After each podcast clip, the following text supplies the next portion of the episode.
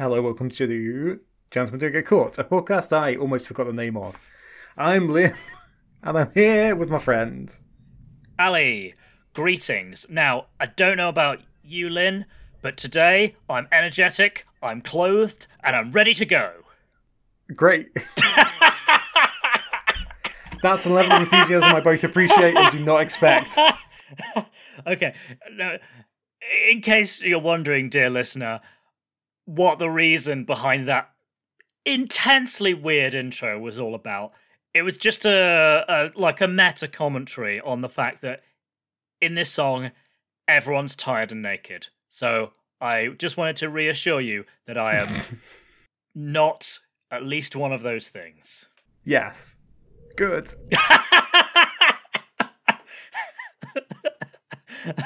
uh, I suspect. I feel like I've thrown you off your stride there, Lynn. Sorry. That's all right. I don't know whether I had that much stride to be thrown, to be honest, but it's fine.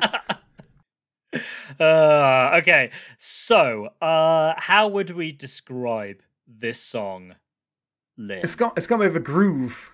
Hmm. Got a bit of a groove, particularly the intro Yeah. and the first bit of the song. Yeah, definitely. Like I think the verses in this song are so much more interesting and layered musically than the pre-chorus and chorus.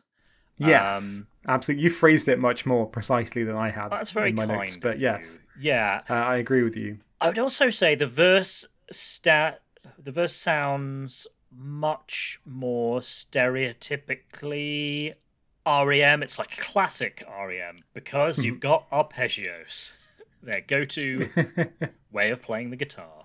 But yeah, there's more going on there uh, as well. Like, took me a few listens to spot it, but you've just got some like some interesting strumming patterns going on. They're quite low in low in the mix, but yeah, like I say, layered is is the word.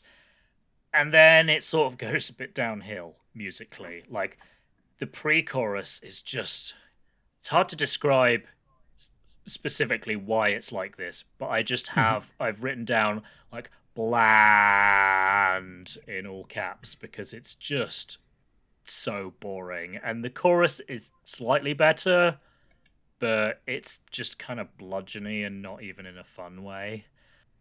Yeah, it's very. I mean, even the verses, but especially uh, the chorus and pre-choruses, like you've pointed out, is very repetitive. Yeah. The bridge, which comes in about the two minute 15 uh, mark, is it's very short, but it's much more interesting. Like you've got these Mhm. kind of guitar swells coming in, and there's this sparing, like mildly suspenseful bass line, and then there's a great little drum fill back into I think it goes back into the into the verse, but I can't. But yeah, just like musically, this song is like a third of a good idea, and then the other parts are just kind of like, well, that's yeah, a third and a bit of a of a good idea, and then the rest is just, uh, it's just really just sort of there. Um, it's not very good. It's not very good, Lynn. Are, are you as critical about this as me, or um, no, good? but I am. I am still a bit critical.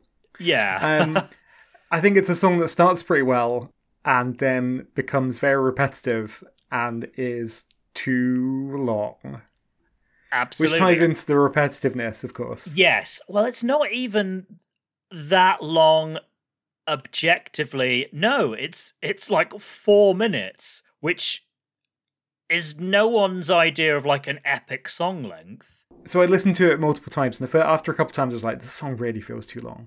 Mm. Um, and so I listened to it, and then I was like, "Oh, check how far away, th- far through I am." When I really feel like, okay, I'm done with this now. And it was about six. It was about sixty percent. okay. Uh Yeah, and like maybe you could have just finished up, and it would have been two and a half, two forty-five or something, and it would have been just like, oh, that was fine. yeah, and then and have the bridge like one like cycle earlier because Exactly. the bridge That's is how it felt. Yeah. like I said, the bridge is tiny, but it's quite good just because it's not the other stuff. I mean, the, as I say, the verse is quite interesting. There's some stuff going on, but Mhm. the the pre-chorus and chorus combination, it's just uh, it's just unimaginative. Which we can get onto it when we do the album summary summary but like it's just it's just not not their not their best work lynn not their best work um although it's worth saying that the last chord is very sort of unresolved and ambiguous which i think is very deliberate um which It's bittersweet. I don't know. I would say the chords per se is bittersweet, but I think it. I think it is deliberately like almost like offering a commentary on the on the lyrics of the song. Like if you wanted to to make it more definitive, you would choose a different ending chord. You'd have something that Mhm. sounded more like bleak and final, but because this chord or like yeah just that you'd have more like finality um and i don't have the musical theory to say what it would be like i guess it's it's just like you would do a different chord progression and, and finish on a different chord it's almost like a question intonation at the end of this uh, of the end of the say of a uh, Hmm. yeah, exactly. It's that noise. It's hmm, which considering how the lyrics are, is a little bit of a surprise. Um, Okay. let's talk about those lyrics, shall we? Yes, let's do it. It's frickin' bre- frickin' bleak. That is what it is. Uh, should I elaborate on that? Please do. So you would not describe it as bittersweet, No, just as bitter. just as bitter, yeah. And there's even like even the title is is sort of deliberately misleading because the line Mhm. which has the the title "Bittersweet Me" is how easy you think all of this as bittersweet me, or Mhm. bittersweet me, uh, and it's just like everything that comes before it is just like. Yeah, this isn't bit- bittersweet. This is just crap, and it's just like bittersweet kind of like is it is kind of polishing the turd rather. Just trying to make it more like uh you know more complex and interesting than just nah this relationship Yeah. it's a bit rubbish. I understand why everyone is tired. I do not understand why everyone is naked. Because it's definitely not erotic nudity in this song no, it doesn't feel like a very sexy song. No, I mean there's there's a line about uh, someone uh, stripping down and laying themselves out, um, which is then followed by "I know you can't fake it," which I don't know sounds sexual, but it Yeah, and then it's but it still doesn't sound sexy. no, no, it's it it sounds like very sort of phoned in. Um and yeah, the bleakest line is I'd sooner chew my leg off than be trapped in this. It's just like, okay, Michael, tell us how you really feel. I don't know. This is one of those I wonder if this is autobiographical, but I suspect it's probably a character, or I kind of want to hope that it's a character because it's so miserable that Yeah. I hope he didn't feel this badly about a relationship. No, me neither. And and also the narrator doesn't come out of this any better than the like the subject or the other Mhm. half of the relationship that this is kind of ostensibly being sung at or to. Um Yeah. because it the person is like whining about like how shallow the other person is and and kind of boring um but then their refrain is that like i don't know what i'm hungry for i don't know what i want anymore it's kind of like well then why are you whining if you don't even know what you want then saying the other person is is not giving it to you is like well it's a little unfair. yeah, yeah. And I mean, they do say they do describe themselves as uh, of moving like a tank, which is hardly the most uh, graceful thing. so yeah, there is like a sort of, I guess, a tacit acknowledgement that that the narrator is is not exactly helping matters, but yeah, it's just like it's a whole lot of misery. I don't know. Would this would these lyrics work better if they were like tied up in more of a pretty bow and it was more interesting musically or just the fact that it's kind of hard work to listen to does that serve the theme of the song or am i giving them too Um, much credit it's an artistic choice. I don't know. I don't feel. I don't feel that engaged with the song. So. I so maybe it doesn't really matter. Like it doesn't. no, but t- maybe it's a more I don't know extreme example. But like, let me in or whatever.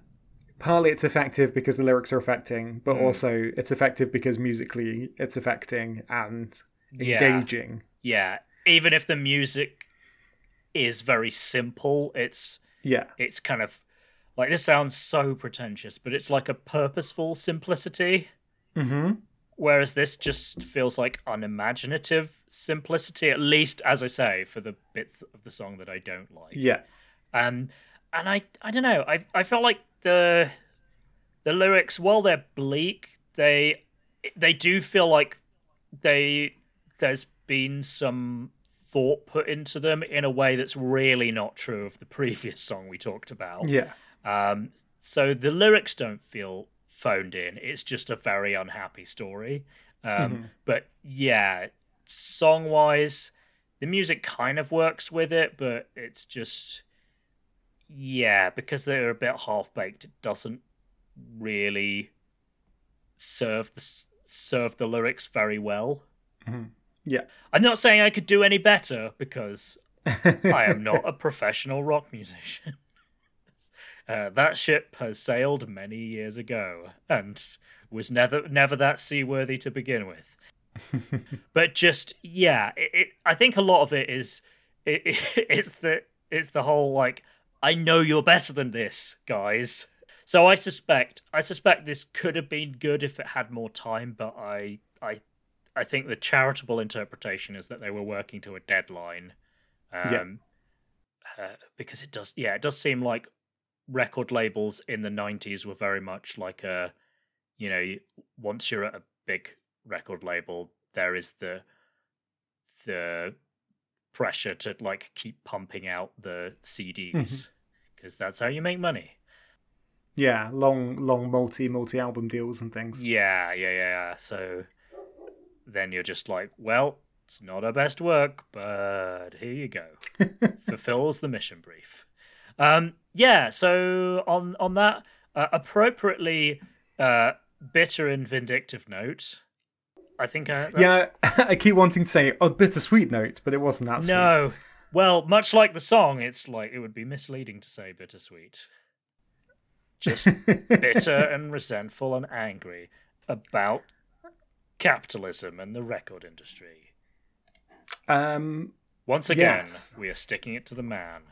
I hope no one listening feels the same about our podcast, but who knows? but you know, as we've said before, there's a lot of other. Podcasts also, they're listen they're not paying like 10, 15, 15 quid for. For a true. CD. Uh, so Good point. we're definitely automatically better value. Uh, we'll we'll we'll get. Thanks for listening we'll- to this Great Value podcast. Uh, we'll see you next time uh, when we talk about recordings. Be Mine. Another title which I've just realised is a B word, another M word. That's the kind of insight you can expect from this podcast. Yeah, yep. You definitely get what you pay for. Bye. Bye. Turn on narrator. Toggle switch. On. Gdgcpodcast at gmail.com.